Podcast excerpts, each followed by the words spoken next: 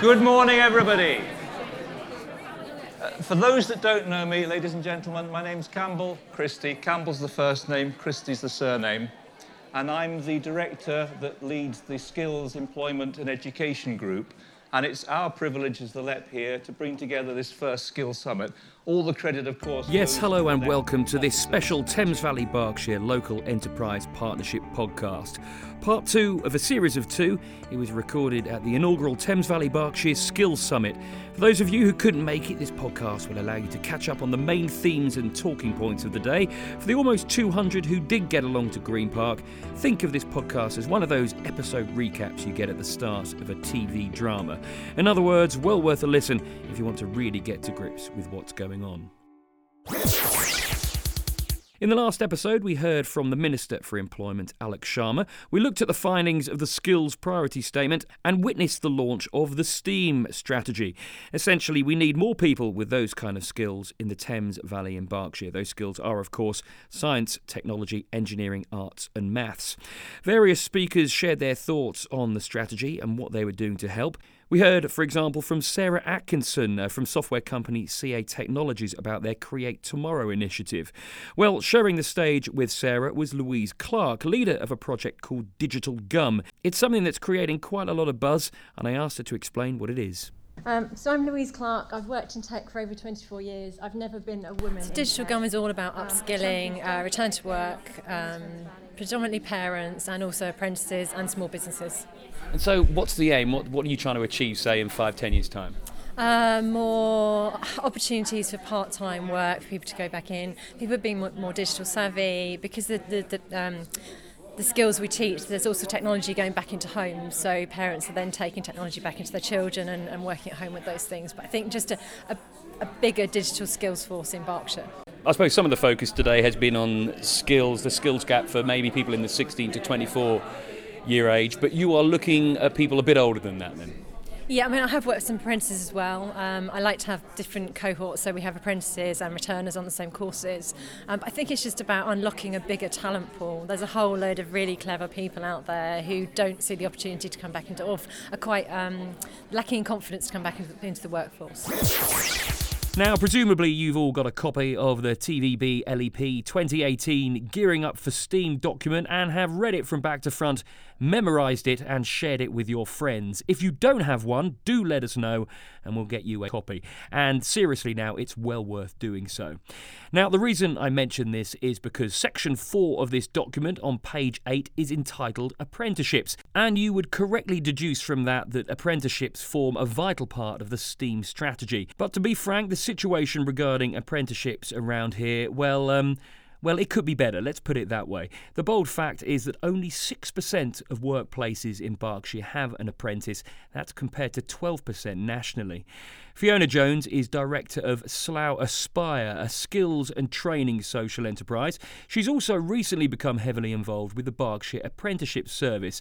She and her colleagues have been charged with raising the profile of apprenticeships in Berkshire and making them more accessible to employers. I asked her what's caused this current situation. Good morning, everybody. It really is lovely to see you. And it's such a lovely sunny day today. It's always nice when it's a sunny day. I'm going to start with a few statistics that aren't quite as sunny. 6%. Historically in Berkshire, we have seen a, a employers in Berkshire wide range of businesses that have existed from huge multinational corporate organisations down to tiny one man band, um, owner led business. And Berkshire is quite well known for high volumes of SMEs and owner led businesses.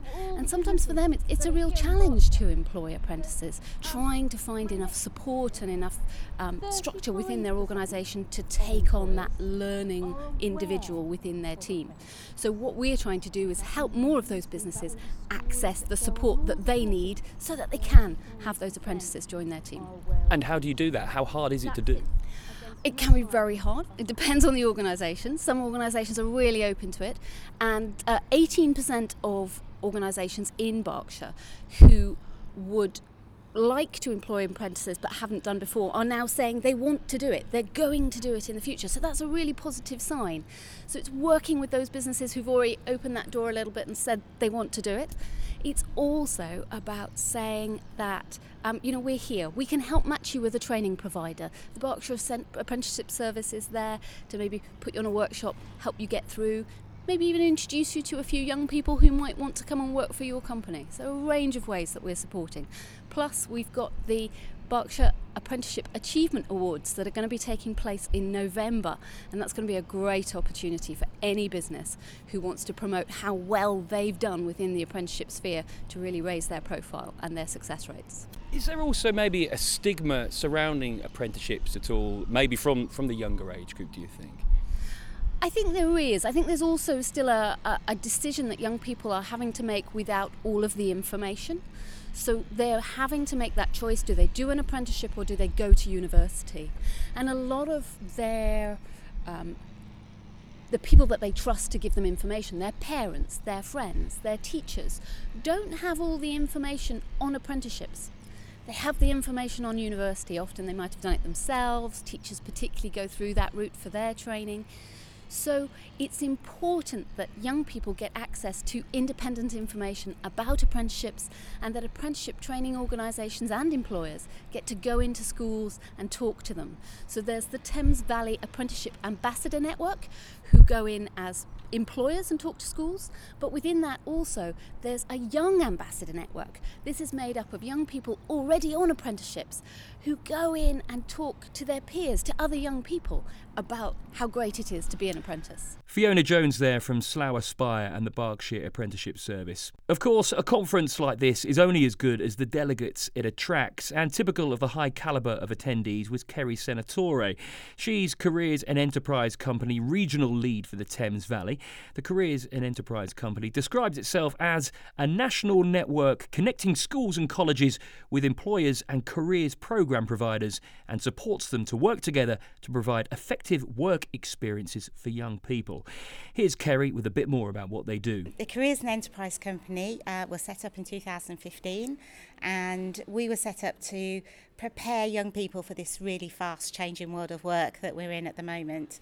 Um, we're a national network, so um, we connect schools, colleges, and employers and try and make this really busy space uh, simpler for people to work in um, and make the biggest difference and impact for the young people on the ground.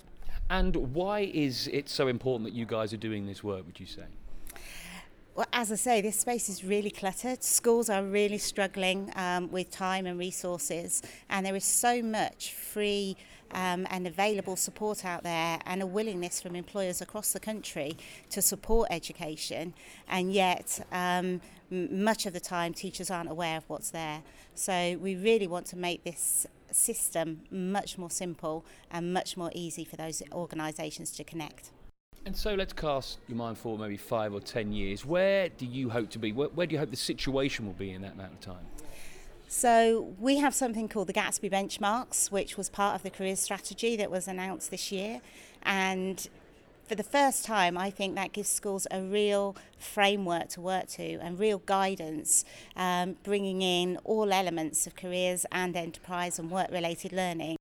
Um, there's eight benchmarks, and we provided Compass tool with the Gatsby Foundation, which enables schools to do a very quick self assessment, work out where their gaps are, what they're doing well, and what they need to improve on. So I would hope in 10 years' time we won't be needed um, and that schools and employers will be joining up um, in a very natural way year on year to support young people to make all their lessons relevant. Do you think employers fully understand the difficulties that schools face getting this kind of thing where it, perhaps it should be? Absolutely not. So, um, our enterprise advisor network, we uh, we have over 2,000 senior business people actually linked with an individual school working at a strategic level with a, the head teacher or the assistant head. And the biggest feedback that we've had has been. Um, that they hadn't realised how little time and little capacity schools have um, for doing elements of this work, really. One of the biggest frustrations from the employers is the speed with which education can work at. Our employers are very entrepreneurial um, and um, you know they have ideas they want to work quickly and that doesn't always happen in, in schools sometimes it takes longer um, to embed things I talk to employers a lot. Um, I would say skills comes up in every time um, in those conversations about one of their key priorities um, and one of the issues that's hampering productivity, um, without a doubt. I don't think schools realise this generally. I think we have an awful lot of good careers people that do uh, understand this, but actually, what we want to do is make every teacher understand that they need to make their lessons relevant to the world of work, to encourage, motivate, and inspire the young people themselves so they understand why they're in education and why they're learning and what it, how it's going to help them in their futures. So I think we still have quite a, a way to go to get every teacher to understand how the labour market is changing and what's what employers are looking for. And when you say that to teachers, what's their response? Time, um, resource, um, but actually a lot of positivity. Um, I don't think people go into teaching because um, they, you know, they, they go into teaching because they want to help young people have successful careers. And the more information that we can give them in a simple, easy to use way that they can actually then uh, pass down to their students um, is a really exciting thing to be able to do. Kerry Senatore, their regional lead for the Thames Valley Careers and Enterprise Company. So, thanks so much for listening to this podcast. And if you do want to know more about things like the skills priority statement, STEAM strategy, apprenticeships, or indeed any other subject that has come up over the last few minutes, do not hesitate to get in touch with us.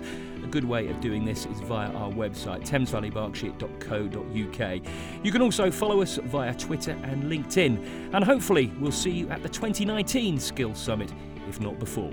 For now, goodbye.